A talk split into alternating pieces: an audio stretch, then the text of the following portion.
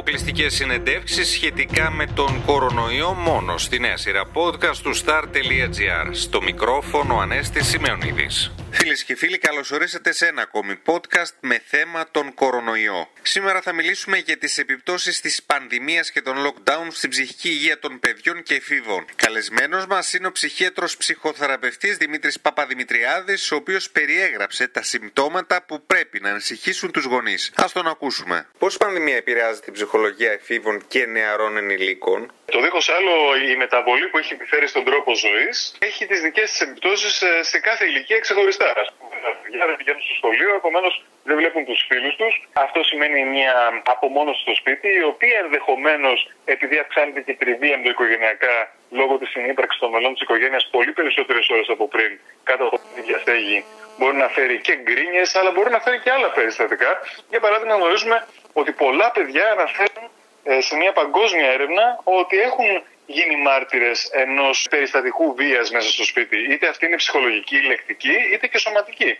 Και αυτή η αύξηση συνάδει πάρα πολύ με τον αυξημένο χρόνο που περνούν μέσα στα σπίτια τους ε, και χωρίς τις παρέε τους. Από την ε, μεριά των εφήβων πάλι κάτι ανάλογο θα δούμε και εκεί, γιατί οι έφηβοι προσπαθούν να αποστασιοποιηθούν από την οικογένεια μεγαλώνοντας, να απογαλακτιστούν από τους ενήλικες και να αποκτήσουν τη δική τους ταυτότητα, να αυτονομηθούν. Και η παρεμπόδιση αυτής της φυσικής διαδικασίας, την οποία η εφηβεία προτάσει στους στους νέους ανθρώπους. Ε, η παρεμπόδιση της λοιπόν μέσα στις καραντίνες έχει και αυτή τις δικές της επιπτώσεις. Βλέπουμε περισσότερο εκνευρισμό στους εφήβους, ίσως περισσότερο θυμό, Κάποιοι πάλι γίνονται αρκετά αυτοαναφορικοί, μένοντας πάρα πολύ στο σπίτι, σκέφτονται πάρα πολύ τη ζωή τους και αυτά που δεν μπορούν να κάνουν, αυτά που χάνουν. Νιώθουν κιόλας συγκρίνοντας τον εαυτό τους με άλλους συνομιλίκους τους παγκόσμια στο διαδίκτυο και στα κοινωνικά δίκτυα ότι μένουν λίγο πίσω σε σχέση με εκείνους, βλέποντας ας πούμε τι ανεβάζουν οι άλλοι στις φωτογραφίες τους, στα ταξίδια τους. Και αυτό προκαλεί ακόμα μεγαλύτερη δυστυχία, τολμώ να πω και άγχος. Και βλέπουμε επίσης και αρκετά αυξημένα θα έλεγα σωματικά συμπτώματα γιατί και στα παιδιά και στους εφήβους επειδή η έκφραση των συναισθημάτων του άγχους και της μελαγχολίας δεν έχει οριμάσει όπως στους ενήλικες και δεν είναι λεκτικοποιημένη, δεν λεκτικοποιείται εύκολα, νομίζω ότι μεταφράζεται και μετατρέπεται πανεύκολα σε σωματικά συμπτώματα. Οπότε βλέπουμε αρκετά, για παράδειγμα, γαστιντερικά ενοχλήματα, βλέπουμε διαμαρτυρίες για πονοκεφάλους, για ημικρανίες στα παιδιά, βλέπουμε πόνους ε, μυϊκούς ή μυοσκελετικούς οι οποίοι δεν ε, αντιστοιχούν σε μια πραγματική οργανική πάθηση, μια αληθινή σωματική αιτία. Και εν τέλει καταλήγουμε στο συμπέρασμα ότι είναι ψυχοσωματικές ενοχλήσεις. Τι άλλο μπορεί να νιώθουν, μπορεί να νιώθουν από το lockdown την ακινησία, τη στασιμότητα, την αγωνία και το μέλλον, έλλειψη κινήτρων; Στους εφήβου ειδικά υπάρχει αρκετή αβεβαιότητα, όχι τόσο στα παιδιά, αλλά στους εφήβου, γιατί ακριβώς ε, η συζήτηση που γίνεται για την οικονομική αβεβαιότητα μεθαύριο αγγίζει και εκείνους ως προς τις επιλογές τους ε, απέναντι στον επαγγελματικό προσανατολισμό, για παράδειγμα. Τι θα επιλέξουν ε, για να βιοποριστούν, αναγνωρίζοντας τις δυσκολίες που αντιμετωπίζουν οι δικοί τους, οι γονείς τους ή οι λίγο μεγαλύτεροι από εκείνους που έχουν βγει στην αγορά εργασίας. Επομένως, αυτές οι προκλήσεις έχουν όλες τη δική τους σημασία.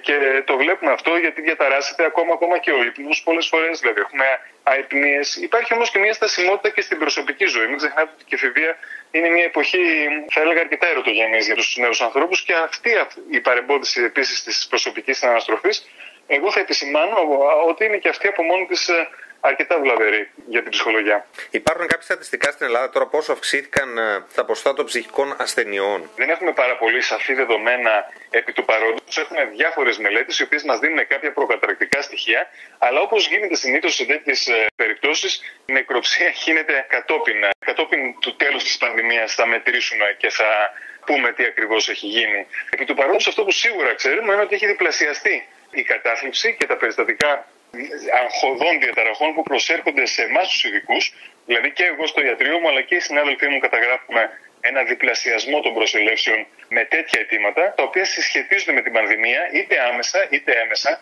Γιατί ξέρετε, πολλές φορές ένας άνθρωπος ο οποίος από την αβεβαιότητά του για την οικονομική του επιβίωση εμφανίζει πολλά στοιχεία άγχους ή θυμού ή ενδοκογενειακέ συγκρούσεις οδηγούν σε διαταραχή των σχέσεων μέσα στο σπίτι. Και έτσι ένα ζευγάρι επιζητά τη βοήθεια του ειδικού.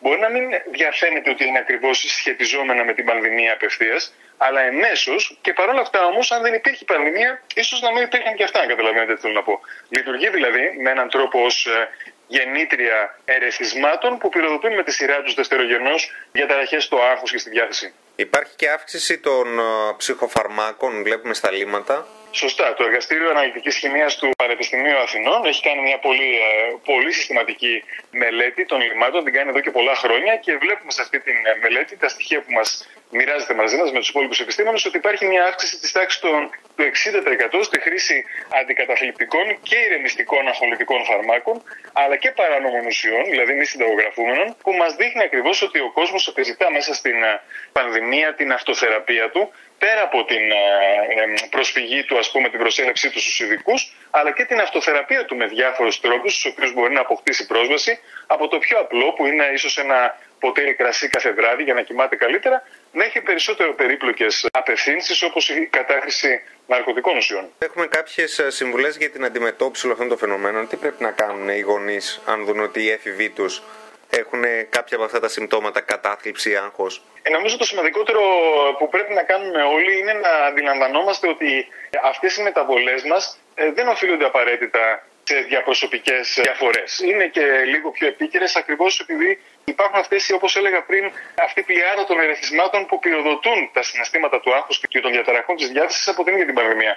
Οπότε χρειάζεται μεγάλη κατανόηση και υπομονή. Θα έλεγα ότι οι γονείς πρέπει να δείξουν μεγάλη προσπάθεια ως ενήλικες και άρα ελπίζω περισσότερο στοική και όρημη την μεταβολή των συναισθημάτων των παιδιών τους και των εφήβων και να, να προσπαθήσουν να επικοινωνήσουν μαζί τους. Δηλαδή, έχει πολύ μεγάλη σημασία εδώ η ανάγκη να καθίσω και να ακούσω αυτά που έχεις να μου πεις, από το να σου πω πολλά πρέπει ή να σου δείξω με το δάχτυλο τι θα ήθελα εγώ να κάνεις γιατί εγώ το θεωρώ σωστό. Πρέπει να καθίσω και να συζητήσω λοιπόν μαζί σου και νομίζω ότι το να σε ακούσω πολύ και με υπομονή και κατανόηση ε, είναι το πρώτο σπουδαίο βήμα. Ξέρετε, αυτός όσο και αν ακούγεται πολύ απλό, είναι πραγματικά πολύ δύσκολο στην πράξη και στην καθημερινότητα, γιατί βλέπουμε ότι και οι ίδιοι γονείς χαμένοι μέσα στον αγώνα της δικής τους επιβίωσης και, και για την συντήρηση ασφαλώς της οικογένειας σε καλό επίπεδο, δυσκολεύονται να αφιερώσουν χρόνο στην επικοινωνία αυτή. Ή θεωρούν ότι κάποια πράγματα πρέπει να είναι αυτονόητα. Ενώ δεν είναι αυτονόητα. Το χάσμα γενναιών είναι ένα δεδομένο και πρέπει να το, να το αντιλαμβανόμαστε κάθε φορά ότι μιλάμε διαφορετική γλώσσα σε διαφορετικές ηλικίες και διαφορετικές γενιές.